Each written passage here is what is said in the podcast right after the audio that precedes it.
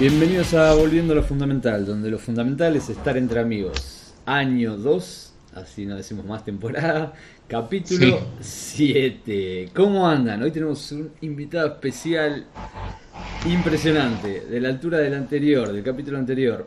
Estamos con nuestro invitado especial, Julio Sosa, eh, juez de Magic, eh, jueció GPS, Pro Tours en Latinoamérica, Estados Unidos y Europa pues extraoficial de, de Transformers, eh, Trading Card Game, eh, casado, eh, con una esposa aprendiendo a jugar Magic. Impecable. Eso todavía, sí, eso todavía me la tengo ahí media pendiente yo. Bueno, contás cómo haces.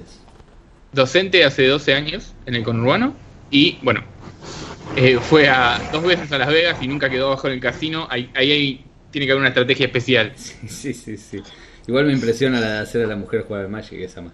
Y es uno de los 135 jueces nivel 3 del mundo. Eso también. No fue fácil. Eso también es bastante bastante heavy. Porque solo y toma mucho tiempo. Sí, sí, sí, mucha dedicación. Bueno, felicitaciones por tus logros. Bienvenido al programa.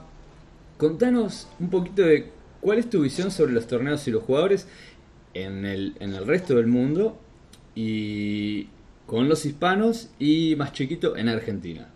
Si tenés alguna visión, alguna diferencia, sí. una perspectiva.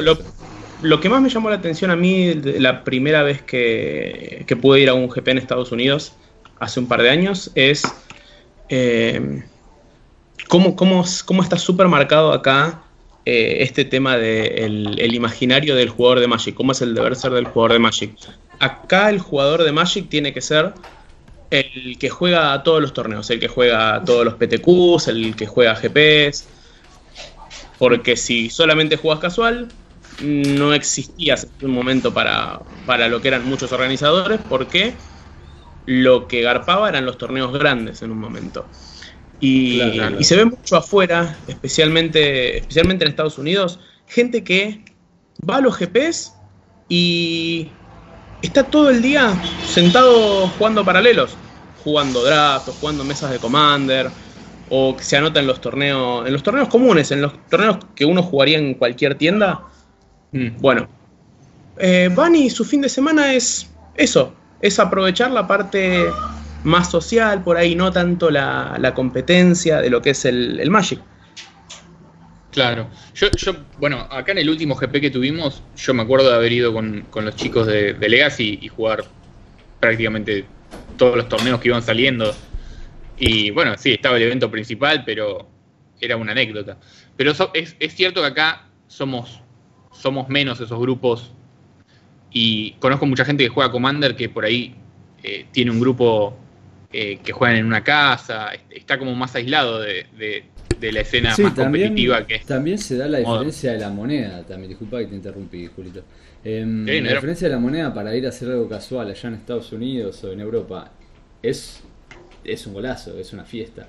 Pero la diferencia con un país donde el dólar está muy devaluado es un poco más difícil poder hacer esa parte de, hacerlo de forma más casual. Al haber esta, esta diferencia en cuanto a lo que es eh, costos, precios, moneda y demás, eh, la gente acá siempre que juega va a tratar de sacarle la mayor ganancia, entre comillas, posible a, la inversión en cartas. Sí, sí, sí, totalmente. Por eso también es que tenemos una mentalidad que es un poco más competitiva que la media. Sí, sí, sí, es verdad. Es verdad. Pero también yo creo que está un poco... Mm, es la mentalidad por ahí en países de que la moneda no está muy, muy fuerte. A veces veo que mm, tienden a creer que jugar lo más competitivo es lo mejor cuando para jugar lo más competitivo tenés que invertir un, o sea, los formatos o los eventos más competitivos tenés que invertir una cantidad eh, importante de tiempo para poder sacarle una ganancia a ese... Claro, claro, es que el, tema es que estamos, estamos acostumbrados a... Eh, en, nosotros los latinos normalmente medimos todo por intensidad más que por consistencia. Sí, Entonces somos súper intensos y tipo necesitamos que las cosas pasen ya.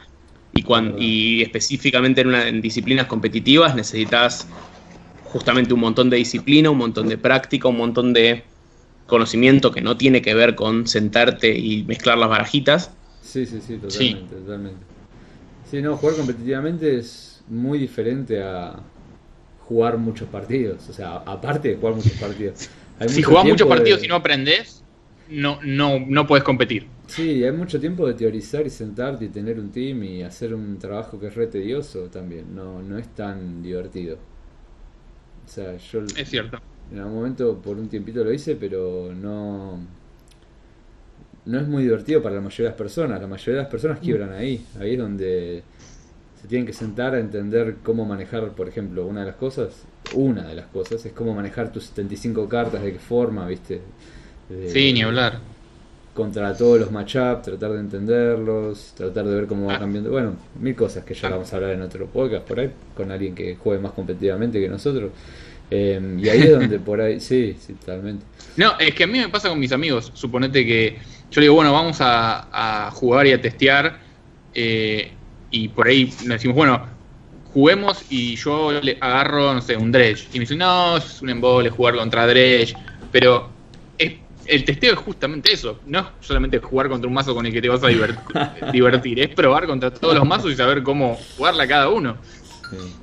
Claro, tenemos, tenemos también una, visión distorsionada un poquitito de lo que es el testeo, justamente. Porque cuando decimos vamos a testear es. Yo agarro, me pongo mi masito en la mochila, el mazo con el que voy a jugar yo, cada uno lleva su mazo y jugamos entre nosotros. Entonces, testeamos, entre comillas, con tres mazos distintos, nada más. Sí, e, eso no, no, refleja el metagame, pero ni a ganchos. Nada más imprimís todos los mazos, ni siquiera hasta el tuyo lo imprimís para no hacer pelota a las cartas de tantas veces que jugás. Em, lo haces con proxy, todo.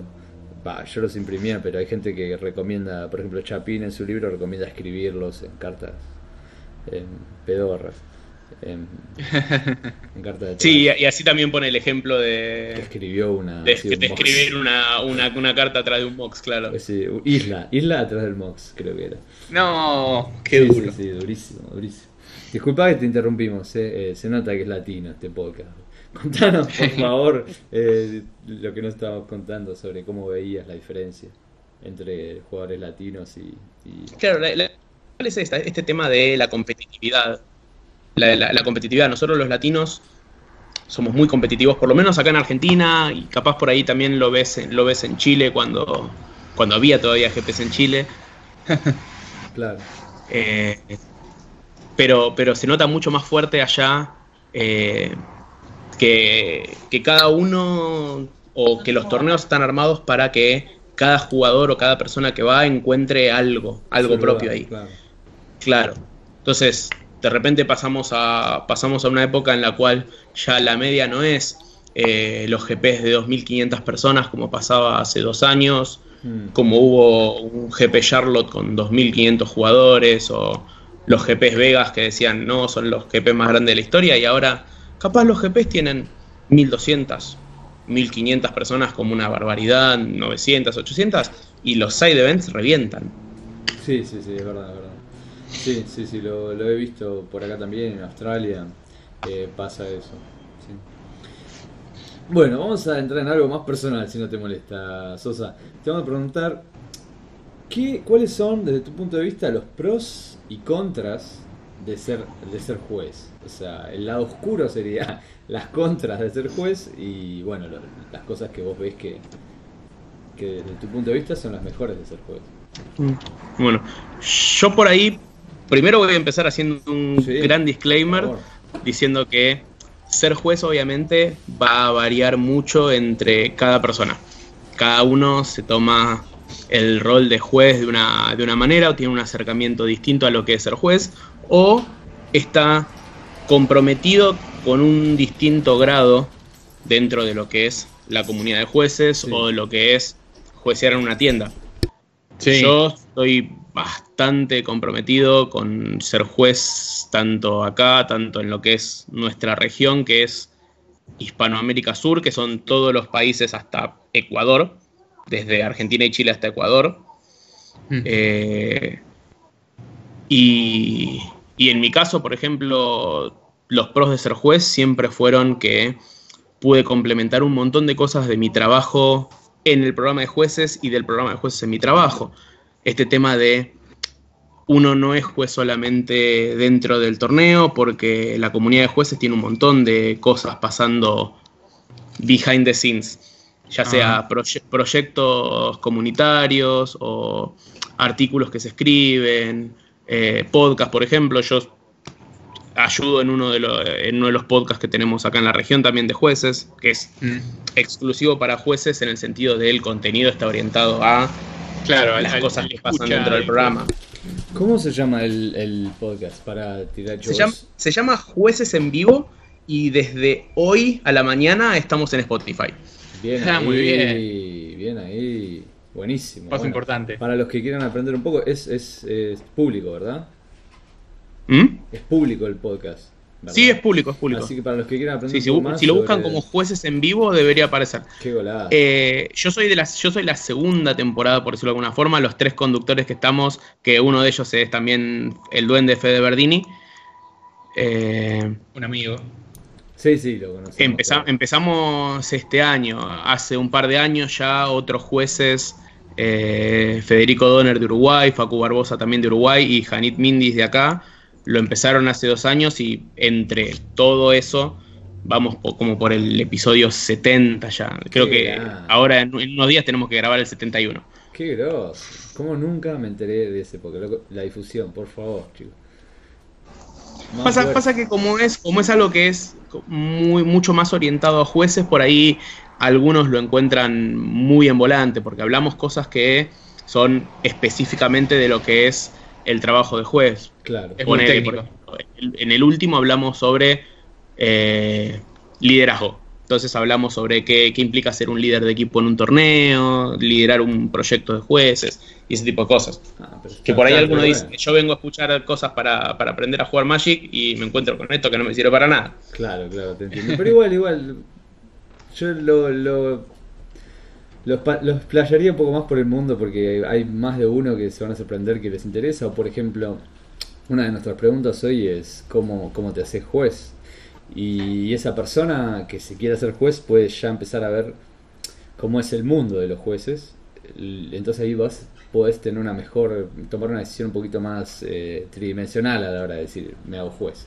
Pues ya, ya puedes ver em, cuáles son las problemáticas, cómo se manejan, que no, porque me parece copado, me parece muy Yo lo quiero escuchar y yo no creo que ah, La realidad es que nosotros como jugadores eh, tenemos el contacto con, con los jueces muy limitado, no sabemos bien todo lo que ustedes realmente hacen. Que entendemos que, tiene un montón de planificación, así como también los jugadores que son realmente pros y que viajan tienen toda su planificación especial, ustedes también. Em, y está bueno, está bueno conocer un poco más de eso. Sí, y, y como estaba diciendo, los pros, bueno, este tema de poder, de poder extrapolar cosas de, los dos mundos, ¿no? Esto de aprender cosas dentro del programa de jueces para aplicar dentro de mi trabajo, ya sea investigaciones, por ejemplo, este tema de si quiero saber qué pasó, acercarme a una persona, qué preguntas puedo hacer, qué cosas puedo, tengo que evitar, resolución de conflictos, diplomacia, que como docente también las necesito un montón. Sí, sí, me imagino. nosotros eso, eso lo habíamos hablado en el episodio que hablamos, que cada juez es distinto, porque obviamente es una persona distinta, y encara distinto cómo se ve a sí mismo, cuál es el papel del juez y cómo resuelve los conflictos. Y, bueno, hablábamos de, de, de, algunos de los jueces que realmente eh, tienen mucho de esta, de esta diplomacia y de esta manera de llevar un conflicto para que se resuelva de la mejor manera. Eh, y eso, bueno, no sé si es algo que viene innato o es algo que también se va aprendiendo con, los años de jueceo, ¿no? Es, es, como todo es una habilidad y que depende de la práctica de cada uno. Si Siempre vas a tener el limitante de la propia personalidad y hasta dónde uno eh, permite, permite que ciertas cosas influyan o no. Si uno es súper introvertido, es muy, muy poco probable que si, si no se desafía a esa introversión, se le, se le va a empezar a complicar este tema de resolver conflictos o se le va a complicar si en algún momento tiene que sentarse y descalificar a un jugador porque hizo algo que no corresponde. Sí, claro, picante. Entonces, sí, la, personalidad de cada uno ayuda mucho y, Y a mí justamente el proceso a nivel 3 en ese sentido me ayudó horrores. porque más allá, de, más allá del examen y todo, hay, hay un proceso atrás que por ahí hay un montón de cosas que vos decís, no, tenés que juiciar tantos torneos, tenés que escribir tantas evaluaciones, tenés que hacer esto, tenés que hacer esto otro, pero que al final del camino cuando vos mirás todo lo que hiciste para atrás, es un crecimiento personal que es zarpadísimo. Sí, eso es un golazo. ¿Qué, ¿Qué, es lo que te llevó y cómo se te ocurrió hacerte juez? Eh, en realidad, yo hace varios años atrás, yo soy juez hace siete años. de hecho, eh, ahora cuando sea el sábado del GP San Pablo, que voy a estar allá en Brasil, van a ser siete años desde que me certifiqué como juez. Eh, y yo en realidad empecé con esto hace muchos más años atrás, no me acuerdo exactamente qué año, pero sé que era el año en el que em, Kamigawa y Mirrodin estaban en estándar. Creo que era por 2004, por ahí. Sí, puede ser. Y mm, por accidente me enteré de esto de que existían jueces de Magic y contacté en su momento a Juan del Compare para ver cómo era. Me llevó a, un, a uno de los que era, en su momento eran los NQTs, mm. antes regionales, los clasificatorios al nacional. Sí, sí, sí. Eh, y estuve laburando con él, con Damián Hiller, otro de los niveles 3 de acá. Y no me había preparado una mierda, la verdad. El examen creo que fue horrible. Eh, probé una vez más en los paralelos de un nacional por el 2006 más o menos, cuando fue uno de los últimos en el Hotel Bowen. Y me fue un poco mejor, pero también falta de preparación, falta de tomármelo en serio. Mm, no pasó nada. Después de ahí me dediqué a jugar más casual, más para distenderme que, que competir en PTQs y demás torneos. Y Pablo Paolo, un amigo, se certificó como juez durante el GP de Santiago de Chile del 2011. Hmm. Y el año siguiente justo arrancó la movida del, que ahora en paz descanse MTG Mulligan, eh, con los Opens. Cuando había empezado los Opens con el Señor de los Anillos, esto de hacer los torneos en Belgrano, que esta movida de empezar a hacer torneos grandes y manejar a la gente con la posibilidad de volver a tener un GP. Sí, sí. Y, y me acuerdo que Pablo un día me manda un mensaje y me dice, Julio, voy a estar eh, de juez en el Open con Pulse. Pulse, para los que no lo conocen, es Daniel Oxius, un juez bastante conocido de acá que ahora está viviendo en San Martín de los Andes. y, ese fue mi, primer acercamiento de verdad a, un torneo competitivo. Eh, trabajé un poco con eso, vi cómo era la mano, me gustó y estuve trabajando un par de, un par de torneos más y me terminé certificando en, en abril de ese año. Y, a partir de ahí... Disculpa que te interrumpí. Sí, decime, decime. ¿Cómo cambió? ¿Cómo cambió el Magic una vez para vos, una vez que te hiciste juez activo? Claro, es que, es que depende, depende mucho de el acercamiento de cada uno al juego y a lo que es ser juez. Por ahí algunos eh, son más jugadores competitivos que juecean de vez en cuando en alguna tienda, pero los torneos competitivos van a querer jugarlos todos. Eh, en mi caso, como juego muy de vez en cuando. Yo me había propuesto más que nada decir, bueno, me postulo a los torneos y en los torneos que quedo como juez, voy como juez y en los torneos que no quede como juez, voy a jugar. Claro. Es una buena política. Está, sí, está bien. Em, y ahora, ¿cómo, cómo te cambió el, a vos el Magic? ¿Jugás? ¿No jugás más? Eh, ¿Sos juez tiempo completo? Me gusta, me gusta jugar. Soy mucho más juez que jugador, la verdad es esa. Pero, pero me gusta mucho jugar. Me gusta mucho jugar y me gusta mucho también jugar de vez en cuando torneos competitivos porque es la forma en la que yo tengo de ver las cosas desde los ojos del jugador. Ver si algo está saliendo mal, por qué está saliendo mal. Porque nosotros por ahí lo hacemos de la forma en la que nosotros lo aprendimos a hacer o la forma en la que creemos que es la mejor manera. Y, y, capaz para los que están del otro lado no es la mejor manera y la experiencia del jugador termina no estando tan buena y, justamente mantener la experiencia del jugador y que ese jugador tenga ganas de volver a pisar un torneo de Magic es una de las cosas por las cuales los jueces existen también. Claro. Sí, claro. ni hablar. Sí, sí, te entiendo. ¿Cómo cambió para Sí. vos ser juez eh, de Magic y la relación con tu familia? ¿Te demandó más o menos tiempo que ser jugador? Yo, por suerte, eh, tengo, la, tengo la buena fortuna de estar casado con una persona que le gusta que haga las cosas que me gustan. Ah, qué golazo, Y- qué golazo. Yo, de hecho, a la gran mayoría de los torneos en Estados Unidos, en Europa o en Latinoamérica que viajé, lo hice ya estando casado y muchos de esos viajes los, los tuve que hacer solo. Eh, Gol, qué gol que te, te empujaron a... y, y la verdad, y la verdad tener, tener al lado a alguien que dice si es lo que te gusta hacer, hacelo. Y este año, por suerte, pude, pude aprovechar y pudimos aprovechar a hacer unas mini vacaciones entre medio de los torneos que hice, que hice en enero por Estados Unidos. Qué golazo. y bueno. Felicitaciones para vos y tu familia. Sí. Felicitaciones. Bueno, verdad se que puede, oyentes. Se puede. Soy bastante afortunado en ese sentido. Qué Pero de nuevo, no- como por ahí decía Mega en el episodio pasado, no todas las parejas son iguales, depende mucho de dejar las cosas en claro también esto de Claramente, a mí me gusta hacer esto. Claramente, y tener al lado una persona que te acompañe está súper bueno. claramente. Em, te iba a hacer otra pregunta. ¿Cuáles son las ideas erróneas que tiene la gente sobre los jueces desde tu punto de vista? Muchas de las ideas erróneas, en realidad, quizás no son tan erróneas, sino dependen mucho de esa interacción que tuve con un juez y que de alguna, de alguna forma impactó en mí. Si la- mi primera Ah. interacción No, La, generalizás. Sí, es que sí, es que, es que pasa eso porque por ahí uno, el único juez que conoce es al juez que está en su tienda. Claro, si, si claro. no sos una persona, si no sos una persona que va a torneos en distintas tiendas o que viaja a, torneos afuera y encontrás con distintos tipos de jueces que tienen distintos acercamientos a lo que juecear, que tienen distintas formas de lo que es este deber ser en cuanto al servicio al cliente, te vas a quedar obviamente con lo que conoces. Y si lo que conoces es una persona que vos llegaste a un torneo y te dijo, em, uy, tenías 59 cartas en el mazo, vas a perder este juego sin Sí, explicarte sí, absolutamente sí. nada. Porque. Y sí. te vas a quedar con este tipo está acá para cagarme nada más.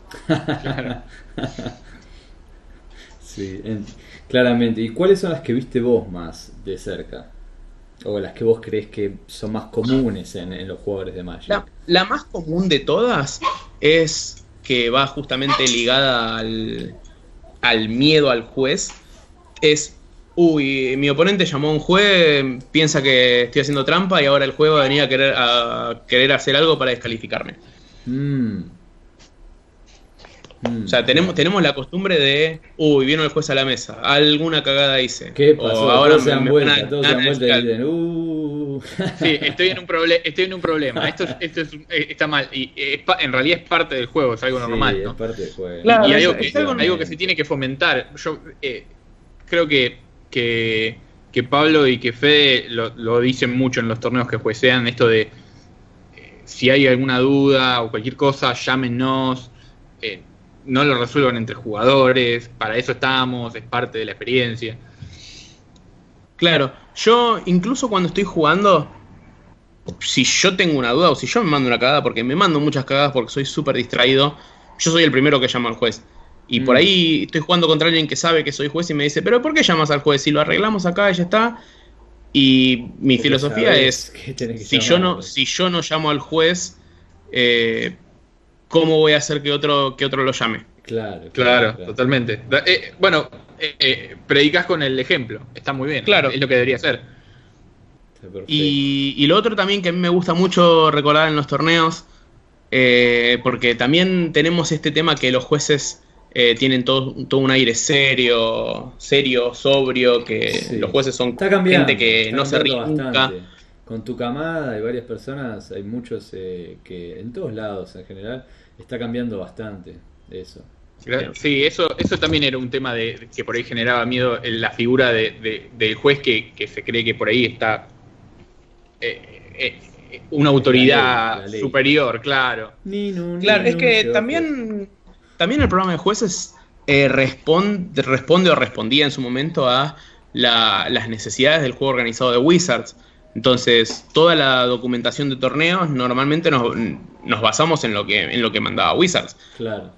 En su momento, ah, estoy hablando hace 2005, 2003, 2003 más o menos, cuando tenías un problema en la lista, la penalización era básicamente sacarte del torneo. Claro. Entonces, evolucionando. Sí, sí, sí. es Es- to- verdad, todo verdad. eso fue evolucionando porque obviamente el foco empezó a estar en lugar de en la competitividad o en, o en mantener santa la integridad del torneo, pasó a mantener la integridad del torneo y que además de eso la gente Ah, aprenda que hay cosas que no se pueden hacer, pero que lo aprendan sin con penalizaciones no tan severas, porque si tu primer torneo, tu experiencia es, me olvidé de anotar una carta, estoy en la ronda 2, se dieron cuenta, me sacaron del torneo, tu Sí. conclusión va a ser, este juego es una mierda, no vuelvo a pisar un torneo en mi vida. Claro, sí, sí. Claramente, claramente. Pasamos con otra pregunta tranqui y después a otra más picante. Eh, si, le tenés que, si le tenés que tirar es si- simplemente el link, la data mínima a una persona que está pensando en cómo me hago juez, ¿qué le dirías? Em, Para anda a tu tienda, anda a tu tienda, si hay un juez en tu tienda, habla con ese juez y que, te, y que él te ayude y él va a saber indicarte con quién tenés que hablar. E incluso ese juez de tu tienda es- va a ser la persona más indicada para eh, ir enseñándote porque es la persona que está todas las semanas ahí, es la persona que atiende los llamados, entonces puedes aprovecharlo Oh, para pedirle que esté con vos ganando experiencia en los torneos, porque justamente para ser juez una de las cosas que tenés que ser es juez, de hecho. El único requisito que hay para hacerse juez es, además de aprobar un examen, haber estado como juez en dos torneos. Claro. Y ahora, Entonces, no me... Sí, perdóname.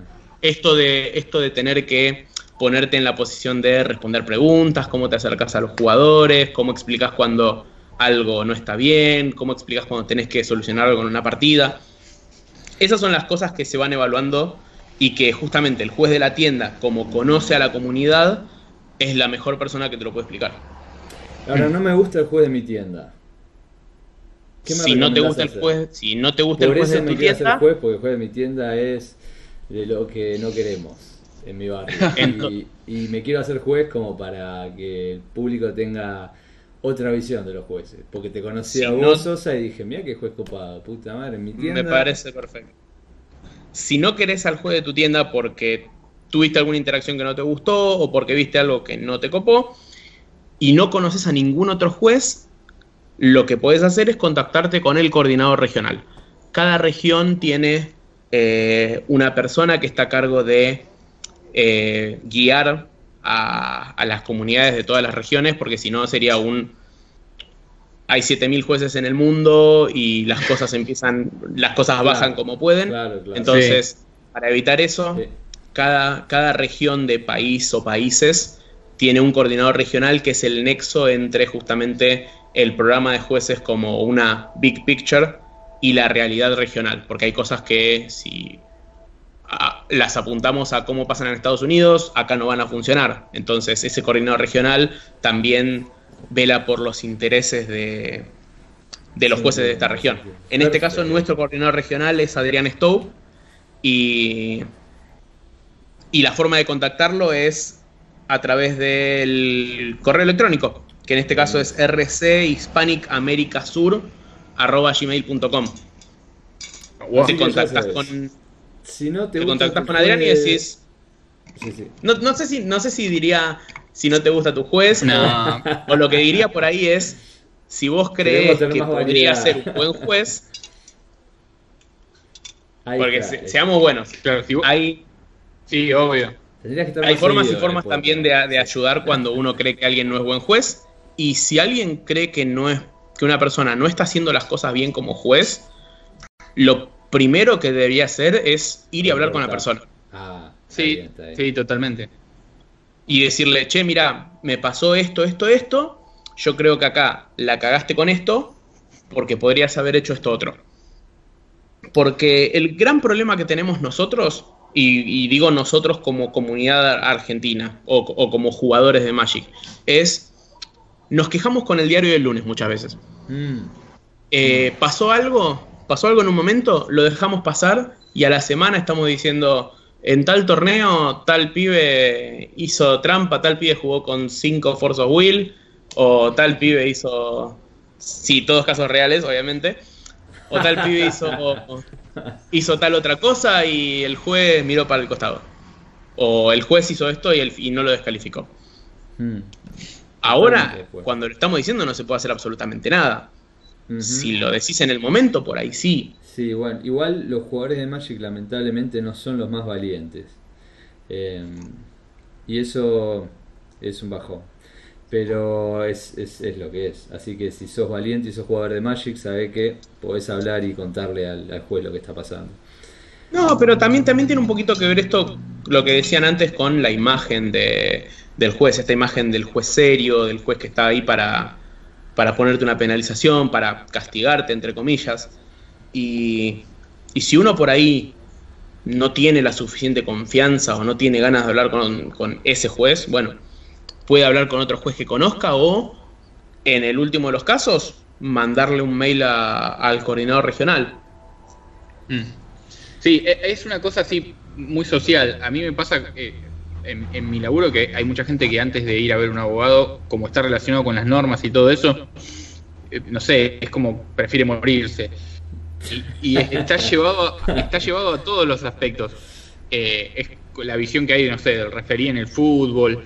Es como que tenemos un problema con las normas y con cómo, cómo se coordinan. Sí. Y cuando, de hecho, sí. Cuando vos ves un colega que no se maneja de la mejor forma, esto es para los jueces, ¿no? Esto estaría más para el mm. podcast que, ustedes llevan. vos tenés un colega que no se maneja de la mejor manera. ¿Qué medida puedes tomar como juez y qué medida puedes tomar como jugador? Em, normalmente yo trato de seguir la misma filosofía de siempre, que es si yo veo que hay algo que no está bien, se lo digo.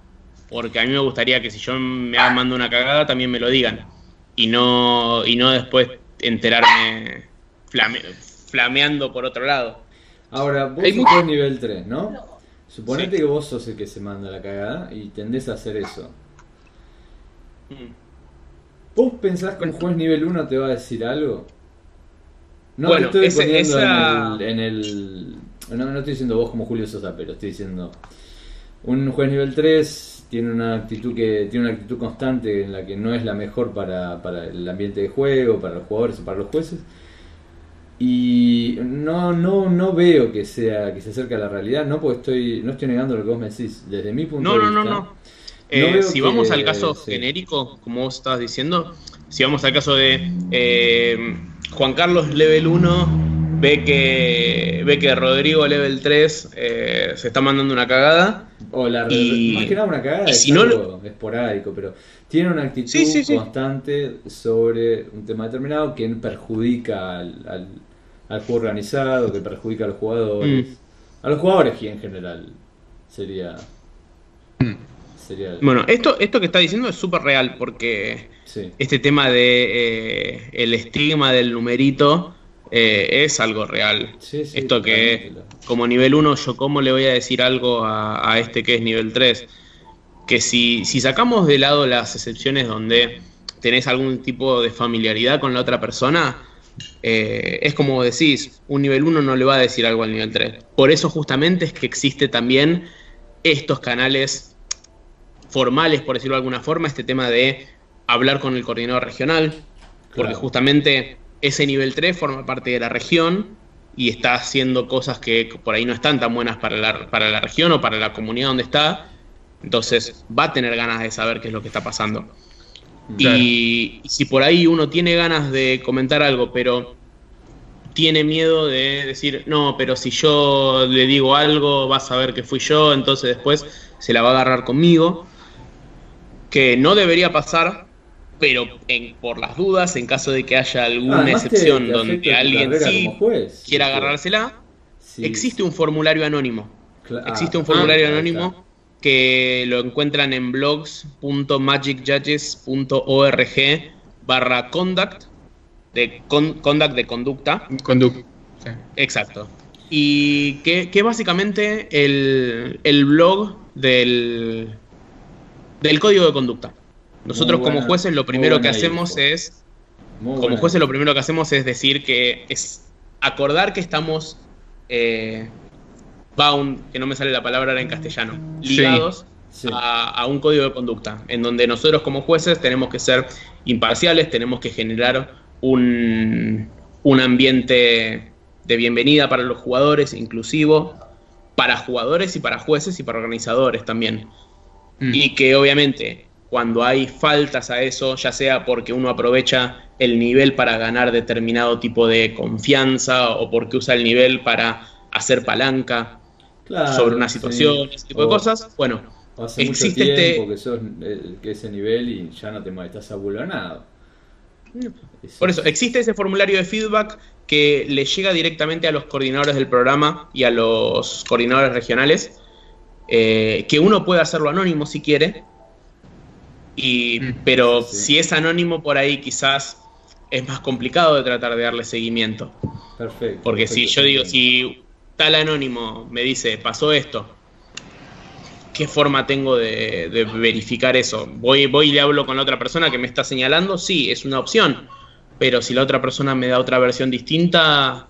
Claro, es, más difícil corroborarlo, ¿no? Te hago, te hago, otra pregunta. Muy, buena la info, eh, muchas gracias.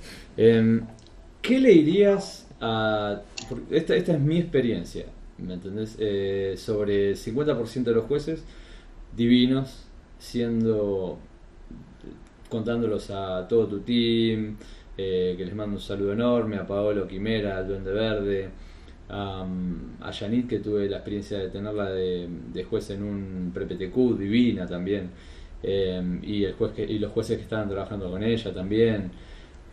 Pero tenemos otro 50% de jueces que yo tuve la, la suerte y mala suerte de conocer, que son gente que, em, que en su vida por ahí no tienen mucha confianza en ellos mismos, su autoestima está un poquito por abajo, entonces después cuando se hacen jueces, como que em, utilizan la ley para para rectificar eh, el lugar donde están y empiezan a ser bastante bastante rígidos con algunas cosas em, abusan un poquito del lugar en el que están y vos como jugador vos sabés que lo hago son cuatro de copas y en ese momento no querés tener historia con Magic, pero si te lo dice una persona normal afuera del juego, sabés que esa persona está, está en ese lugar, en ese escenario, para infligir el látigo de la ley em, y sobrellevar sus problemas personales muchas veces.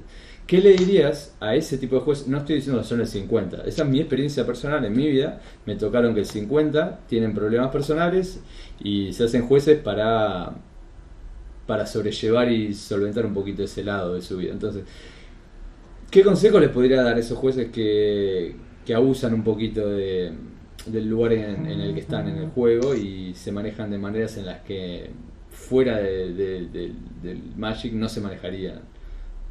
Bueno, primero que nada, antes de, antes de mi respuesta, prefacio. Igual que con el juego, cada persona va a buscar algo distinto cuando quiere ser juez. ya sea, a mí me gusta mucho ayudar al otro, veo que los jueces pueden ayudar en un torneo, me hago juez. Yo quiero aprender mucho más de reglas y políticas y quiero ver cómo son los torneos por del lado de la organización. Me hago juez para hacer eso yo quiero cobrar por hacer cosas con el Magic, me hago juez y busco alguna tienda que necesite juez y que ya sea que me, paguen cuando estoy de juez eh, con crédito o entrando a, algunos torneos. Y todas están bien. A ver, no, para mí no hay muchas motivaciones incorrectas y de, todo depende de, qué es lo que busca cada uno dentro del juego y dentro de su imagen como juez. Ahora, si vamos a específicamente al punto de yo veo gente que dice o que dice o hace cosas porque eh, necesita ser una figura de autoridad. Eh, mi consejo para los jueces cuando hablamos de, de autoridad y que en realidad lo voy a extrapolar a otro punto un poquitito más light, que es Eh, muchos, muchas veces los jueces recién se certifican y dicen, ¿y cuándo voy a tener mi camisa? Porque si no tengo camisa no van a saber que soy juez. Entonces, ¿qué autoridad voy a tener? Y, es, externa la validación. Y, yendo, a, y yendo a eso, bueno, justamente todo lo que sea la autoridad, todo lo que sea cómo te ve el otro, eh, va a depender de cómo uno se proyecta a los demás. Eh, uno no está construido solamente por cómo yo me entiendo a mí mismo, sino también tengo que entender cómo las otras personas me ven a mí. Si yo solamente me quedo con... Ah, los otros me están puteando. Debe ser problema de ellos. Yo soy la hostia. Eh, hay algo que se está perdiendo en el medio. Entonces, mi mejor consejo justamente para esos casos es pedirle feedback a la gente, sentarse con la gente y decirle, che, si a ustedes ven que hay algo que pueda hacer mejor, claro, pero esa persona todavía no se da cuenta que, eh, o sea, si, se diera cuenta iría a terapia, no sería juez. Em, no, bueno, por ahí le gusta ser juez y no se da cuenta de, de también de, de, cómo, cómo se dan estas cosas, ¿no? Eh, del, impacto de lo que está haciendo en los jugadores y en, en, en la comunidad a nivel general, ¿no? Es que muchas veces uno no se da cuenta del impacto que tienen algunas cosas hasta que otros se lo dicen. Totalmente. Y, no funciona solo en cuanto a lo que es Magic y jueces, funciona en casi todos los aspectos de la vida. Les pongo un paréntesis, oyentes. Eh, llegó nuestro tercer conductor, Mega. ¿Qué haces, Mega? ¿Cómo andas, loco? Buenas noches, muchachos. ¿Cómo andan? Y un saludo especial a, un gran amigo que está con nosotros, que es Julito. ¿Cómo andas, Hola, Mega. ¿Todo bien, vos? En acá andamos, poniéndonos al día este, este martes nocturno. Estábamos hablando un poquito de qué consejo le daría Sosa como juez a, los jueces que a mí personalmente me tocó experienciar que son jueces y abusan un poquito de la autoridad. Eh, uh, qué temita, ¿eh? Sí, sí, sí. ¿Cuál es, para, para, para arrancar, cuál es, cuál es tu visión sobre, sobre eso? Mi visión y mira, a mí todo lo que sea... Tuve varias experiencias, porque además yo fui juez, y fui juez hace mucho tiempo atrás, y fui juez de unas carnicerías, eh, y fui juez principal de las carnicerías de la vieja época, allá en 2005, 2005-2006, y se me venció porque dejé, como me dediqué a jugar y no a ser juez, viste que si vos estás un año sin actividad, Julio me va a corregir cualquier cosa, si vos estás un año sin actividad, se te cae la, la licencia de juez. Mira. Entonces, a la hora de. Sucede que yo me había leído todas las reglas, había, estoy bastante actualizado con ese tema, y por ahí me pasa de que si viene algún juez medianamente nuevo y me da un ruling que no está completamente bien, automáticamente se, se decirle, no, mira, te estoy equivocando por esto y esto, es así, así. Además, eh, en un momento con Julito y, bueno, y, y Guido Quintana, Pablo Paolo y demás, éramos como, éramos un team hace un par de años, cualquier siempre duda de reglas y demás, estamos siempre ultra al día. Entonces, cuando vienen con ese adesgo de autoridad que algunos jueces suelen tener, más los, los más jóvenes, eh, trato de automáticamente eh, aplacárselo de buena manera, obviamente, porque acá cualquier, o sea, si bien son jueces y son la, autoridad en reglas en cualquier evento, tampoco es cuestión de, que a veces pasa, de ese maltrato, ese este que leve igual, que se puede llegar a generar. Sí, entonces, mm. eh, Sosa, ¿qué, para redondear este último pedacito, ¿qué consejo le darías para que sea más o menos para, lo, inclusive los jugadores que están sufriendo esto, para que no queden, que no se guarden la, la complaint, la queja, pero tampoco que se prendan fuego y para evitar un poquito el nivel de maltrato si esto está pasando? Es que bueno, justamente por ahí sí, sí si estamos hablando de un caso eh, literalmente como vos estás diciendo, quizás el consejo no va a ir tanto a ese juez, porque si ese juez piensa que está haciendo las cosas bien, eh, va a decir, ok, gracias, pero yo estoy haciendo las cosas bien. Entonces, el consejo va más que nada para los jugadores a esto de eh, cuando ven que hay algo que no está bueno, decirlo en el momento no esperar a, que termine el torneo, no esperar al fin de semana, no esperar a ponerlo en tal grupo de Facebook, sino decirlo ahora. El feedback es un proceso. no es algo que no es algo que pasa en otro momento. Si algo se puede mejorar ahora, hay que decirlo ahora. Y si uno no tiene la confianza o la familiaridad o las ganas por ahí en ese momento de confrontar a esa persona, eh, tiene dos opciones también. Que es Una, complicado porque estás jugando un torneo y capaz a veces son torneos importantes, ¿viste? Y estás como muy concentrado en jugar y de repente te tenés que jugar contra el juez también. A mí me pasó. una opción que hay es el organizador. Eh, ah, si está el organizador del torneo, el organizador es la primera persona que va a tener ganas que la gente que está ahí la pase bien, porque es la gente que le está pagando. Si seamos realistas, el organizador va a ser la primera persona que tiene ganas que la gente esté, porque es la forma que tiene de hacer plata. Entonces, si a alguien no le está pasando bien, el organizador va a ser la primera persona interesada en saber por qué no le está pasando bien y ver cómo hacer para, para mejorarlo. Ya sea que el organizador tenga que hablar con el juez como para mediar eh, sobre esta situación o, decirle, che, mira, me acaban de comentar esto, ¿qué pasó? Eh, mm. Al igual que como hacemos nosotros cuando investigamos algo, o sea, cuando alguien nos dice, che, mi oponente se olvidó de sacarse una vida con su Painland, no vamos directamente a decirle mala suerte, chau, le, quisiste hacer trampita para, para ganar en la carrera de daño. No, vamos a averiguar qué fue lo que pasó, vamos a preguntar. Perfecto. La, misma forma en la que nosotros manejamos investigación, el organizador, que es una persona interesada en que las personas que están ahí la pasen bien, puede ser una de las personas que hable con el juez. Si es que nosotros tuvimos una mala experiencia con ese juez. Muy buen dato, muy buen dato y bueno, muy buenos datos en general, che, la verdad, muchísimas gracias. Ahí a, eh, a lo largo de la, del, del, principio de este podcast pueden tener bastante bastantes, eh, bastantes formas de accionar dentro de diferentes escenarios que son conflictivos a veces en, los torneos de Magic o, hablar con el TO es, es, genial, es, algo que es verdad. Hay mucha gente que quizá no lo, no lo va a pensar. ¿Les parece si empezamos a... Muchas gracias por todo, por todo, este, por todo esto, Sosa. Muchísimas gracias. No, por favor, gracias a ustedes por, por invitarme. No, ahora vamos a seguir igual, pero seguramente... Eh, aclara muchísimas dudas que mucha gente tiene, porque esto no, la gente no lo está escuchando en general. En general está escuchando a jugadores hablar sobre jugadores o jugadores hablar sobre jueces. Es más difícil de, que un, un, juez nos esté contando su perspectiva. Em, Julio. Es que también el, otro, el otro problema que hay es eh, que nos olvidamos que atrás de ese jugador, atrás de ese juez, atrás de ese organizador, eh, al final de todo termina reduciéndose a personas hablando con personas. Más allá del rol que haya en el torneo, más allá de eh, la conexión que, tenga, que tengamos dentro del torneo o no, seguimos siendo todas personas que tienen algo en común y tenemos todas las figuritas en común. O sea, todos estamos en el mismo lugar porque estamos haciendo algo que nos gusta.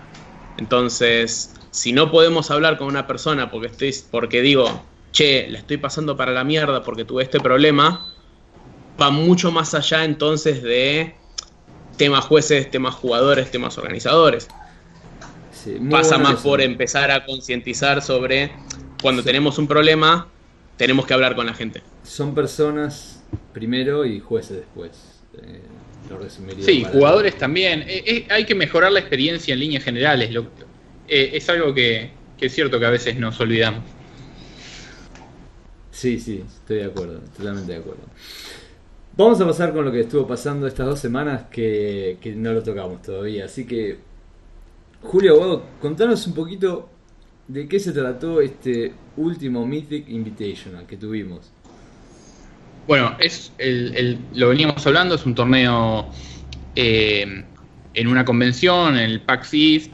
Eh, es un torneo que tiene gente clasificada por, ser los, mejores jugadores que están en, la, en la liga eh, que recibe un sueldo anual de Magic. Después tenés gente invitada eh, por ser streamers o ser eh, gente de, la comunidad y, después la gente que se clasificó a través de el ranqueo de arena. La idea del torneo era ser un evento promocional en el cual se, empezaron a, ver también los spoilers y demás y, generar un impacto.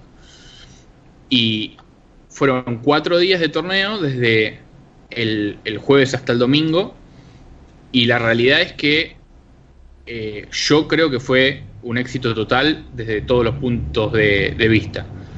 Qué em, gol, qué gol, qué gol. Una de las cosas es que la, cantidad de, gente mirando el torneo en Twitch llegó a más de 140.000 personas. Gol, qué gol. Qué locura. Eso es un número. Que... Eh, le pregunto a Omega cómo lo vivió. No, muy bueno, la verdad que sí, como, como dijo JC, la verdad que el impacto que tuvo en la gente fue terrible. Por ahí, eh, creo que lo, que más llegó a la gente es que no eran los 16 mejores de Magic nada más, sino que era un mix entre los mejores jugadores de Magic, los mejores rankeados de arena y los mejores o los más conocidos streamers. y ese mix hizo que lograran esta, eh, esta trascendencia tan fuerte. 140 es un número muy, muy grande. Sí, sí, muy grande para lo que es. O sea, creo que en su momento había, había posteaban los top de, viste, cuando te metes a Twitch, vos ves qué es lo que más se está viendo. Y Magic mm. estaba entre los primeros tres y ganándole inclusive a Hearthstone, que es como su el rival inicial. Pero la verdad que eh, la realidad es que estos eventos, creo que lo hablamos un poquito la vez pasada, estos eventos que organizan Estados Unidos que son tan masivos y tan grandes, están buenísimos y eh, eh, pudieron llegar, o, tuvieron la llegada que querían tener. evidentemente les, salió redondísimo el número y... Yo, hace años que miro, que miro torneos y siempre tenías entre 10.000 y 30.000 personas si fuera un, evento recontra esperado. Y, acá se fue por las nubes, era increíble. Sosa, ¿tuviste la chance de verlo? ¿Algo? Eh, yo la verdad no lo vi, el Mystic Invitational, porque estaba haciendo fin de semana de cosas. Eh, no, no Magic en este caso. Llama vida. Pero sí, que por, suerte también la tenemos. Y, pero sí sé que sé que fue un, fue un boom. y más allá, además de esto que decía Mega, esto de no fueron los eh, los mejores, mejores, los mejores jugadores, sino que fue un conjunto de streamers, de pros y todo esto, también tiene un poco que ver con la estrategia de, Wizard, porque no, no, es un te pongo a los mejores jugadores y que pueden ahí, sino a la gente que vende. Sí, sí, sí, sí. Ah, empezó a funcionar Bueno, donde views, ¿sabí? tomaron un montón de views. Sí, sí, empezó a funcionar porque lo quisieron hacer un par de veces, pero no estaba arrancando. Pero ahora, ahora parece que pegó toda esa inversión que eh, estuvieron haciendo. Es que además este streamer, Savitz, que jugó y llegó al final del torneo, digamos, eh, juega bien el Magic. O sea, puede que no haya estado en la escena competitiva, pero se, digamos, se, metió en el juego y, y, la verdad que jugó buenos partidos. Más allá de que está bien, es, es un, formato en donde no se juega con Cyborg y hay un montón de cosas que por ahí de estrategia que no, no, están tan claras. Pero. Mm. Pero el pie juega bien y, eso atrajo a un montón de seguidores que él tiene en otros lados a que lo miren también en este torneo. Sí, sí, sí. y de, hecho, Savage es justamente uno de los que viene de Hearthstone. Sí, sí, mm. claramente, claramente también por eso lo hicieron. está, pensado para este tipo de cosas para mí, para poder invitar gente de Hearthstone y que no tengan que volverse locos aideando. Eh, fue un golazo. Muy bien, Luis, que hizo top 8 eh, y sacó, un, sacó plata, ¿verdad? Sacó premios en, dólares, así que muy... muy 12.500 dólares, que no está, no está mal. Eh, pero bueno, no es, no es, comparado con lo que terminó sacando Mengucci, que es el que ganó. No, no, no, pero pensemos también que Mengucci fue el que lo saca Luis, o sea que... Sí, sí, ni hablar. y además, menciones ultra especial, eh, párenlo a Salvato, por favor, ¿no? O sea, sí. Dios, es una bestia abismal.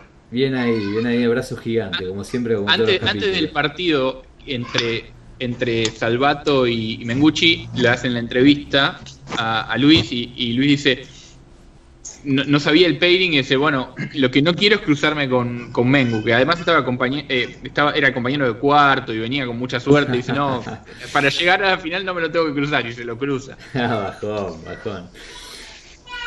Así que bueno, sí. sí, eh, Primer premio, 250 mil dólares, un número enorme. Y, además, esto movió a, Mengucci, que tiene que jugar un montón, pero no tenía un récord así de earnings, a ponerse como el, décimo jugador que más plata sacó en torneos. Eh, eh, sí, mueve incluso el ranking histórico. Sí, sí, como nos Ah, pero el ranking histórico igual se va a ir moviendo a medida porque, o sea, hoy en día la plata inclusive es distinta, los números son mucho más suculentos. Sí. Tiene que ser así. O sea, compararlo con lo que le dan de premio a los que ganan, no sé, Dota o LOL, que dan una, sí, no, no, son gigantes. Una fortuna de plata. y bueno, creo que la idea también es llegar un poco a eso. Sí, sí, totalmente. Y tres de lo, lo, que nos habías contado antes, eh, Julio, que tres de los que hicieron top 4 vienen por invitación, ¿verdad? O por jugar arena. Claro, sí, sí, sí. Eh, básicamente eh, se, metieron eh, por jugar arena y por los torneos competitivos online. y eso va que el torneo funcionó como, como, como Wizards quería que funcione, ¿no? Ellos querían básicamente incluir a esta, a, esta camada de gente, a esta nueva generación que juegan eh, y que se vean representados y, funcionó. Más allá de que haya ganado eh, Mengucci, que es un pro que juega en paper hace mucho, hace mucho tiempo y demás, la gente lo, siguió porque se veía bien reflejado con, esto, con la comunidad y, que jugaban en, en PCs, y no, no con las cartas en papel. O sea, fue un torneo muy bien pensado en ese sentido. este era el doble estándar que hablamos el capítulo anterior. eh, agregar algo más del, de este Mythic Invitational que fue, fue todo un éxito? Bueno, eh, estuvieron también eh, en el medio de todo esto los, eh, los spoilers de War of the Spark, y mm. un video promocional que, bueno, tuvieron un pequeño problema con el video que en, la transmisión. Sí, falló el audio, ¿no? falló el audio, pero mandaron, el, mandaron el link de YouTube y arrancó. Y en el chat y ahí arrancó. Y en el primer día tuvo 2 millones de reproducciones y ahora está en 4 millones y. no, está en más, me parece. ¿eh? Es verdad. Superó, las, superó las. Superó las, sí, eh, creo que está en 5,600 ahora. Y van. Eh, tres días. Sí, Qué grosso. De Magic, que antes no alcanzaban ni 5.7 millones. Qué golazo, qué buena. Y estuvo entre, los, los, cinco trending de, de, de, YouTube en el momento. El video en sí es muy bueno, habla de parte de la historia de, Magic, de cómo esta edición va a dar un cierre a todo un arco de historia que vino dándose, eh, que está muy bueno, que bueno, yo lo vengo siguiendo también hace, hace bastante. Eh, y el, el, video promocional no, no, no, dice nada, o sea, los personajes no hablan, sino que muestra toda una secuencia. Mírenlo si pueden. Muestra, y muestra un montón, sí. Sí, qué sí, buena onda, qué buena onda que encima Yo lo, lo vi, van a lo vi y me quedé. Qué buena onda. Sí. Yo lo vi y me quedé helado. La verdad que cuando vi el video me, me pareció impactante eh, hablando del tema historia, ¿no? Es como, sí. Y aparte, vos lo comparás con videos anteriores y la calidad que tiene, la animación que tiene. Bueno, había gente que superior. preguntaba si, era una, si, si, iba a ser una serie, si iba a ser otro videojuego, porque veía, que, hacía trending en, en, YouTube, entraban a ver qué era, y veían esto, eh, esta animación con esta parte de historia, y preguntaban, ¿viste? Y se fue masificando en ese, de ese sentido. Eh, así que bueno, nada, eh, estuvo muy bien. Yo ahora estoy esperando más que nunca que me lleve el libro de, la historia de World Park. Lo preordené por Amazon hace un rato y quiero que mm, llegue ya. ¿Cómo te, ¿Qué te pareció el video de, World of Spark? ¿Lo llegaste a ver? El video es increíble y promete un montón. Promete un montón porque también es, un arco es un arco de historia súper importante. Mm porque no, no pasa solamente por eh, esto del Gatewatch. Mm. Pasa por todo, pasa por eh, todo, lo que, todo lo que pasó de Nicole Bolas en su momento, pasa por eh, el cierre de la historia de Ravnica, la vuelta de Jace a Ravnica. hay un montón de ahí. Vamos a ver si dentro de poco lo que pasa con Liliana y el contrato. Un montón de cosas se cierran. Y, Sí, sí, sí. y, es la, y es la verdad, tipo, un, un hype zarpadísimo. Ah, sí, sí, vamos a ver si dentro de poco nuestro oyente le podemos anunciar algo sobre, sobre la historia de Magic que estamos, estamos planeando desde Volviendo a lo Fundamental. Em, avanzando sobre, sobre la misma línea, em, ¿por, qué, ¿por qué la reacción, eh, Julio, me contabas que la reacción fue tibia del público de las cartas spoileadas y las mecánicas? Porque es una edición rara. Tiene 37 ah, Planeswalkers. va a haber Planeswalkers Uncommons, eh, raros, míticos. Y se spoilearon ciertas cartas que por ahí tienen un coste convertido muy alto y la gente no termina de, ver cómo esto va a encajar en el juego también. Entonces por ahí es, wow, me mostrás un Planeswalker de Liliana. Yay, hype. Pero después ves que cuesta 6 eh, manás. Y bueno. No hace nada. Ah. Eh, está bueno que también están introduciendo que los, los Planeswalkers tengan habilidades estáticas. Sí, eso está bueno. Eh, que bueno, es, es una vuelta de tuerca, si se quiere. Pero bueno, la gente todavía no termina de ver cómo va a funcionar todo. Entonces mm. por ahí es como que medio que se quedaron. Mostraron las nuevas mecánicas, una que es a, más, que es eh, creas un, zombie ejército, si se quiere, y, lo vas haciendo crecer a, mm. través de esta habilidad de Amaz. O pumpeas eh, un zombie que tengas. Exactamente. Y si no, después eh, la otra es Proliferate. Una es representativa de los ejércitos de Nicol Bolas eh, en color Grixis, y la otra vendría a ser de, de Gatewatch, que lucha contra eh, e, esta otra facción.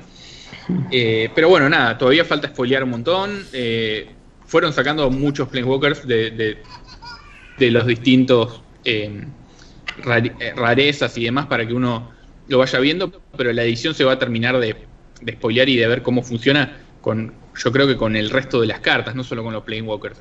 Porque cuando uno draftea o juega limitado o lo que sea, dependes mucho de las cartas funcionales, ¿no? Mega, ¿cómo viste? Disculpa que te interrumpa. Mega, ¿cómo, cómo viste los spoilers? Me, a ver, em, cuando sale una expansión nueva siempre tenés, y más cuando hay cartas tan controversiales como tantos Planeswalkers, siendo que en las expansiones anteriores salían 4 como mucho, 3. Acá tenés 37, y si no es probable que la gente de Toki te diga, ey, ey, ey, Planeswalker ¿cómo? qué porquería. No, para mí lo que están haciendo, para mí lo que están haciendo, están creando... Los Planeswalkers es un tipo permanente eh, es el tipo de permanente más nuevo de los últimos que han hecho. ¿sí? Es un permanente distinto. No es encantamiento, no es artefacto, no es criatura, obviamente. Y ahora con esta expansión lo están solidificando a un permanente real. Van a poder sacar cualquier cosa de Planeswalker de acá en adelante.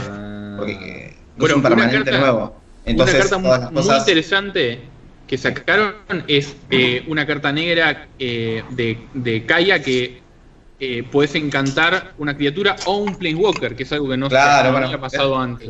Por eso, se le agrega un tipo de permanente a todas las cosas que pueden o no hacer efecto. De permanente, ¿viste? Porque vos antes, bueno, ahora eh, cambiaron el, texto de algunos daños, donde es a cualquier objetivo, para poder hacer objetivo aparte de los a los Planeswalkers, y ahí te das cuenta cómo fueron eh, enfilándose para ese lado, para crear un permanente nuevo, que puede... Eh, los Planeswalkers siempre fueron desequilibrantes, porque cuando cuando recién salieron que fueron eh, en Lorwyn y después cuando se, aplicaron más fuerte, que fue en todo lo que es eh, Shards of Alara, te das cuenta de que lo, que te dan por los Walker es un hechizo más todos los turnos. Sí, sí, sí. Es eso, es un hechizo más, un free spell todos los turnos. Bueno, y los emblemas, los emblemas todavía sigue siendo un tema porque es algo los emblemas, poco interactivo. Es, es cero interactivo. Es cero interactivo porque no tenés forma de lidiar con ellos. Pero bueno, eso es algo perfecto que muy pocos de los Walker que sacaron en esta, bueno, los que mostraron hasta ahora, muy pocos tienen un emblema como tenían, por ejemplo, la Elspeth vieja y demás. no hay, tanto emblema. ¿eh? No, sí, Nicolás. Bueno, todo está. Bueno, a lo que iba, las cartas están muy buenas, son permanentes nuevos que hacen un montonazo de cosas, todos distintos. Y el impacto que van a tener en el construido va a ser terrible. Para mí es muy positivo, muy positivo. Yo tengo, tengo amigos que están sufriéndolo porque en el, van a tener que lidiar con, esto en el, en el Mythic de, Londres, que va a ser sin testeo. Así que bueno, ah. están comiéndose las uñas con los spoilers para ver qué cuerno van a jugar ahí. Sosa, ¿cómo viviste esta nueva expansión? Eh, para mí hay, hay muchas cosas de esta expansión que son súper interesantes. La primera es cómo desde hace un tiempo Wizards eh, busca hacer más común este tema del Planeswalker. Cuando arrancó en Lorwyn era una cosa que supuestamente iba a ser permanentes One of a Kind que de vez en cuando iban a empezar a salir y terminó siendo que con cada expansión, con cada historia íbamos sumando más Planeswalkers, entonces los Planeswalkers eran ya una moneda corriente y, hubo muchísimos cambios que, que fueron llevándonos al mundo en el que estamos ahora pasar a los Planeswalkers de ser, agregarles el super tipo legendario a los Planeswalkers para que uno pueda tener más de un Planeswalker con distinto nombre en juego, teniendo en cuenta que ya había muchos Jace, muchas Lilianas, muchos Garruk. Claro. Y antes tenías que elegir uno de esos sí. o, o funcionaba como eran las leyendas antes, que tipo se iban los dos. Sí. Sí, no, menciona parte de cómo cambiaron la regla de leyendas año a año. Sí y hubo un par de cosas y hubo un par de cosas que para mí pasaron bastante desapercibido. Eh, por ejemplo, Proliferate. Proliferate eh, reaparece pero con un cambio. Ah, Porque ahora Proliferate vos no elegís uno de los contadores y se lo proliferás, sino que proliferás todos los contadores que haya de todos los tipos sobre, ah sobre ah, ese objeto. Antes vos elegías uno de los. Vos elegías cualquier cantidad de permanentes de esos jugadores y le ponías un contador más de uno de los contadores que ya tuviese. Sí. Por ejemplo, si yo tengo. Yo tengo. Uno de energía y uno de veneno. Uno de energía y uno de veneno. O por ejemplo, si estamos en Commander, tengo uno de energía y uno de experiencia. Con Proliferate puedo pasar a tener dos de energía y dos de experiencia. Antes elegías un tipo de permanente y le sumabas uno más. Ahora le sumás un contador de cada tipo que ya tenga. Yo creo que eh, cambió la visión eh, porque antes el Proliferate estaba visto a, aliado a Pirexia, ¿no? Como para claro. Infect. y acá en realidad son los buenos el Proliferate. Es como. Sí, era, era una habilidad de los Pirexianos. Claro, porque estaba sumado a los contadores de carga también, mm. de los artefactos. Claro, claro. Y acá pasa a ser de estos Planeswalkers que están eh, luchando por porque sobreviva Ravnica y demás, y bueno, y, las, a que afecten de una manera más positiva el juego. y el último, porque me eh, dije que eran tres y me quedaba el último. El último, que no sé cuánta gente le haya dado realmente bola, es The Wanderer. Oh, eso fue, por favor hay un Planeswalker que se llama The Wanderer y que no sé si la gente lo notó, pero en el tipo de carta solo dice el Legendary Planeswalker, no dice quién es. Es verdad. Mira, Y, hay un montón de especulaciones sobre si, es Emrakul, si es eh, The Ravenman, eh, es... O la Ravenman no la había escuchado. No, para mí yo es... Eh, había, escuchado... Igual para mí es Elspeth, porque la habilidad menos 2 es la de Elspeth. Pero Eh, eh, lo, de, lo, que sea, lo que sea Emrakul, vi que lo comparaban con un con el dibujo de la, de la, estatua. Un análisis detallado del dibujo. Yo no creo que se metan a hacer un Eldrazi Walker porque es una no es una locura, es una locura. Los Eldrazi son un tipo de, son un tipo de ser no vivo porque no están vivos, son medio raros que viven entre. Es muy raro. Podría llegar a ser, pero. Bueno, pero la historia vamos a tirar la apuesta, vamos a tirar la apuesta. ¿Vos qué decís que, Mega? Elspeth, fuerte. Eh, Yo digo que es Emrakul, ¿eh? Porque. ¡Oh! Sosa. Em, yo me quedo, me quedo en realidad con, con la explicación de Maro. Alguien le preguntó, más allá de April Fools, alguien le preguntó a Maro ayer eh, si el Wanderer era un Planeswalker que ya, que ya haya sido presentado en algún punto de la historia de Magic. Eh, hablando de, por ejemplo, los viejos eh, Planeswalker titanes de la guerra de Pirexia o Ursa. Y Maro en su. En Blogatog, en su. En su En markroboter.tumblr.com, en, su, en su blog, lo que dice es. The Wanderer is you, the player. Chan. Ah, mirá vos. Sí, es una, eh, representación de, Wanderer sos vos, el jugador. Eh, te dimos todas las pistas en las publicidades durante años. Mm. No. ¿Cómo va a decir eso? bueno, yo, yo digo que es Ursa. Igual para más allá. Water a veces tira fruta, pero. Sí, sí, mal. a manzana. Y si, fue, y si la respuesta fue. Si la pregunta fue el lunes, viste, con April Fool y todo eso. Ah, yo la agarraría ultra con pinzas. Viniendo. O sea, el flaco. Eh, nunca, si, si, alguna vez leyeron sus artículos, te das cuenta que algún que otro tornillo. No, no sé si están así, pero algún tornillito suelto tiene.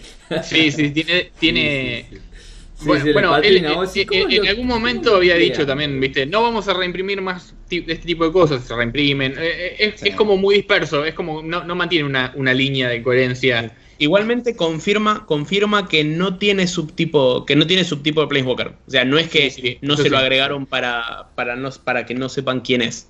No lo va a tener directamente. Chicos, lo hicieron a propósito. Nos quedan Yo no me he dado cuenta, Nos quedan 15 de podcast. Voy a hacer una marcha atrás, voy a tomar un pequeño tema y les dejo a ustedes que elijan un tema cada uno que se puedan explayar en 5 para redondear y, terminamos por hoy. Yo la marcha atrás que quiero dar es el baneo de Turtenwald, un día antes de la inclusión de Brian. ¿Qué, qué pasó, mm. loco? Que lo banearon a... no, no lo banearon, lo sacaron del torneo. Lo sacaron del torneo, sí. No es lo mismo. Verdad, verdad. Eh, ¿Qué pasó? Bueno, eh, hay muchas versiones. O sea, lo que están diciendo es que eh, hubo un acumulado de denuncias de mujeres de que él, se, les acercaba y decía, mirá, estoy en la Pro League, soy un pro reconocido, te puedo ayudar a, crecer en este mundo del Magic, si vos me haces algún favor, guiño guiño. Y que fue por eso que se lo sacó, porque era un evento promocional y no querían que eh, alguien le, les manchara la fiesta, ¿viste? Pobre chabón. Y pobre la realidad también. No, pobre, depende hasta que cierto punto. O sea, si, si, es verdad, si, es verdad, si las denuncias son reales, es... si es mentira, pobre chabón. Ah, es un poco el tema del momento global, ¿no? Sí, Pero ojalá hayan investigado, ¿no? Si no, te prendieron fuego. Eh, te prendieron fuego forever no. Bueno, hay, un tema, bueno, con, este tema eh, también eh, hay un quilombo bárbaro con eh, Therese Nielsen, la, artista, eh, que también está teniendo como una, repercusión negativa en, en la comunidad de jugadores por, algunas opiniones también medias relacionadas a la política y también... ¿Querés usar esa carta para hablar del tema desplayarte en 5? Dale, ¿ese sería tu tema o querías hablar de otro? No, no, no, era como para dejar la mención de que, bueno, son los dos temas picantes que, estaban ahí dando vueltas. Picante, eh, picante, está bien. Después, quizás en el eh, próximo podemos explayar un poco sobre lo de Nielsen porque me reinteresa. Eh, porque me reinteresa esta visión de ultra izquierda donde cualquier cualquier comentario se va se va al chori y terminás mm. perdiendo hasta el laburo. Pero bueno, vamos a, vamos a usar con nuestro invitado. Sosa, ¿hay algo de lo que, que quieras hablar en unos 5 o 10? Eh, sí, eh, aclarar un poquito este tema del qué es lo que va a pasar en, en el Mythic Championship de Londres. Eh, hay mucho revuelo con este tema de vamos a probar la nueva regla de Mulligan y la vamos a probar justamente en donde a la gente le importa, que es viendo cómo los pros juegan a las figuritas. Claro. este tema de este nuevo, nuevo viejo en realidad, porque desde el 2015 más o menos que vienen testeando este, este tipo de mulligan, así como testearon el, de, el que estamos usando ahora, que le dicen el Vancouver Mulligan, esto de hacer Scry 1 después de después que tu mano termina siendo menos de 7. En este caso ahora es cada vez que hagas Mulligan, robás 7 cartas y antes de decidir si te quedas o no, pones cartas en el fondo de la biblioteca, igual a la cantidad de veces que hiciste Mulligan. Entonces, antes de decidir si me quedo o no, tengo que ya poner las cartas en el fondo. Primero que nada porque puede pasar que diga me quedo, me olvide de poner las cartas en el fondo, digo tierra vas y de repente me di cuenta, uy la cagué. Es un es un es un lío. Eh, este tema de decir, bueno, no, antes de decidir si haces mulligan o no, tenés que poner las cartas abajo. Y también ayuda un montón con los efectos de. Eh, efectos tipo Leyland o ser un powder, este tema de tenés que robar ese mismo número de cartas, porque funcionan en el momento en el que vos decidiste ya si te quedás o no. Si vos al momento en el que decidiste si te quedás o no todavía tenés las siete cartas en la mano, podrías poner la Leyland en juego antes de poner cartas en el fondo. Ah, Chancellor of the Annex y esas cosas las puedes revelar y después mandar abajo. Claro, o, ser un powder y entonces de repente robás, robás siete cartas otra vez cuando en realidad tendrías que haber tenido, no sé, cuatro o cinco. Claro, sí, sí, sí. ¿Y vos cómo ves que lo pueden llegar a arreglar esto? A mí, a mí es, la verdad, me encanta, me encanta que prueben cosas nuevas. Eh, es súper es súper difícil como jugador este tema de tener que adaptarse y es súper difícil especialmente que lo prueben en un torneo que es modern porque sabemos que el power level de ciertos mazos hacen que poder arrancar con siete cartas y decidir cuál es tu mejor mano eh, va a beneficiar muchísimo más a, ciertos mazos que a otros. Especialmente mazos como son el Phoenix, mazos como, como es el, como era el Storm en su momento, como es el Dredge. Eh, sí, yo la probé en el Dredge y es cualquiera. Cualquiera. Es terrible. justamente eh, eh, son mazos combos muy dominantes. A mí lo que me encanta en realidad es que está pensado, está pensado en el show también. Más, además, de, además de la estrategia está pensado un poco en el show. Porque si, si estás viendo un partido en stream, de ya sea el feature match, o ya sea top 8, ya sea la final, y te encontrás con un partido en donde un jugador hizo mulligan a 5 o en el play y de repente bajó una tierra y no jugó más hasta que quedó en dos vidas porque nunca, nunca robó una segunda tierra. Y la verdad que es una mierda. sí, es un embole. Es lo que le pasó a Scott Vargas en el, torneo grande.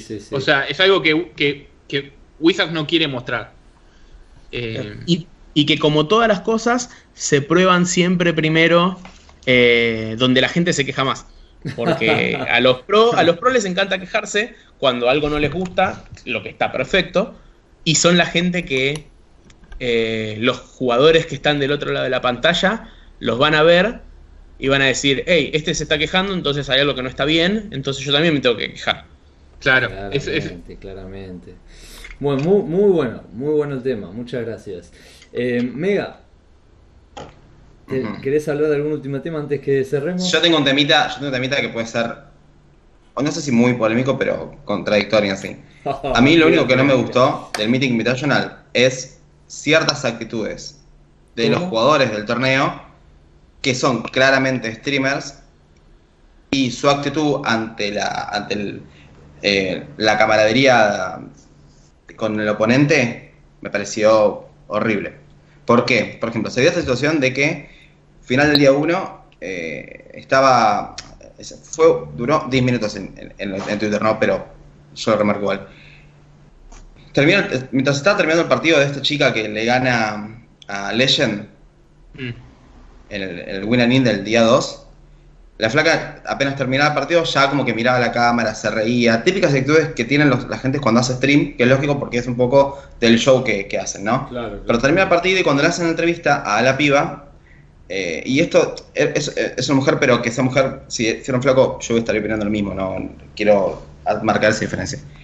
Eh, cuando le están haciendo la entrevista, la chica dice, y mi mazo llama anda grande o andate a casa, y yo fui grande y Legend se fue a casa, ja, mm. Eso vos lo haces, eso se lo haces a un oponente que tenés a 10 metros y es una, Claro, es una mala, es una mala actitud, es una actitud antideportiva, no, no está bien. Aparte con la baja línea que viene haciendo Wizard del respeto entre los jugadores y demás, de repente hacen esto. a mí yo recuerdo que lo vi en vivo y yo me quedé duro. Pues. ¿Por qué hace?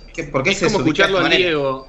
Eh, eh, es como escucharlo al Diego que te tira un título que sale en, el diario, ¿viste? Y, por ahí decir, lo que está diciendo es un horror, pero bueno. No, pero Diego es Diego. No, sí, obvio. obvio, obvio. No, no, yo lo que remarco es esto. Yo lo que es, es, como escuchar al Diego stream.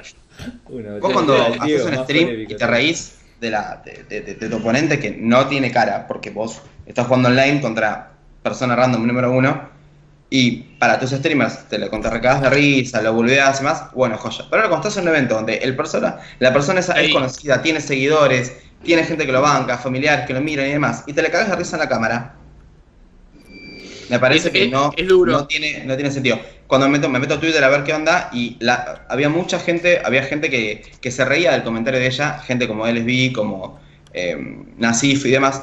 Y después estaba Aaron Forsyth que dijo que no le gustó tanto la actitud de la piba. Entonces era como. Después vi que eh, los demás jugadores que eran streamers y no tanto pro players, el pro player estaba sentado rígido que tampoco está tan bien, hay que relajar un poco. Pero estaba rígido con cara de seriedad y jugando. Y el que era streamer era mucho más emocional a la hora de, expresarse, ¿no? Y está bien, obviamente que están insertando esta, esta nueva comunidad que por ahí Magic Online no tenía ni a palos, que justamente esta actitud de streamer, por decir así. Pero para mí hay ciertos límites que se están rompiendo y no están buenos. O sea, el respeto no se tiene que guardar en ningún momento. Yo creo que hubo una bajada de línea igual, ¿eh? Porque, fíjate, sí, porque después los presentadores eh, insistieron mucho en saludate antes, saludate después. Eh, ah, eh, hubo, hubo algo ahí atrás bastidores de, de, de fomentar más camaradería con el oponente. Yo eso, eso es algo que noté y no, no, lo había comentado porque no pensé que podía surgir de esto, ¿no? Pero, pero ahora que vos lo decís, se me, me viene de vuelta, ¿no? Mm. Sí, yo cuando lo vi y vi que pasó, a mí no me gustó para nada. Yo cuando, o sea, yo particularmente no me gusta la falta de respeto gratuita. No, obvio. En ninguna instancia. Y menos que menos en un juego como Magic. En un grupo de chat eh, decían, no, porque vos sos, de, como decían, de la vieja escuela o algo así. No, no, no tiene nada que ver. no tiene nada que ver. Si no, tiene nada que ver. Si vos no lo conoces tal cual, no tenés por qué faltarle al respeto. No, está bien. Eh, vos haces eso cuando haces el trip y te dedicas, ese es tu laburo. Bueno, perfecto, pero entendés que por ahí estás en otro lado, que estás jugando a otra cosa. Que si bien estás utilizando la misma plataforma, que es eh, Magic Arena, y la computadora y demás, tenés una cámara, y bueno pero es distinto. O sea, la, falta de respeto me parece que no se tiene que dar en ningún. Y ojo, porque hay mucha falta de respeto hoy en día, pero. Eh, hoy en día en cualquier tipo de torneo, la cual también condeno, no me gusta para nada. Pero esto en vivo, grabado ahí, para todos los, cientos de miles de personas. Para la posteridad. claro, Eso no está. Sí, que gente, y, gente que, y gente que son íconos del juego, como LSB, Nasif y demás, a los cuales admiro, obviamente, porque son jugadores zarpados utilizaron esto como, ah, qué copado, necesitamos más gente así o que, o que hablen así. No, campeón, no necesitamos más gente que hable así. Sí, que, haya más gente que, que, se exprese más emocional, sí, perfecto. Pero la falta de respeto. que falta respeto, sí, totalmente de acuerdo. ¿eh? Muy, muy buen tema. Julito, abogado. Bueno, la última mención, eh, bueno, eh, ganó Mengucci, yo lo rebanco a Mengucci sí, sí, porque juega Legacy, o sea, le, le encanta.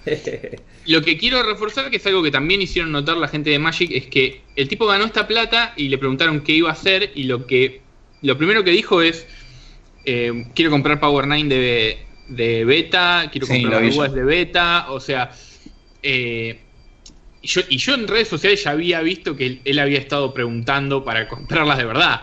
O sea, es como, gané esto con el juego, pero amo el juego y quiero más conseguir más cartas y quiero tener las cosas que siempre soñé dentro del juego y del cartón y del, paper. Eso es, algo que, la verdad que me gustó mucho.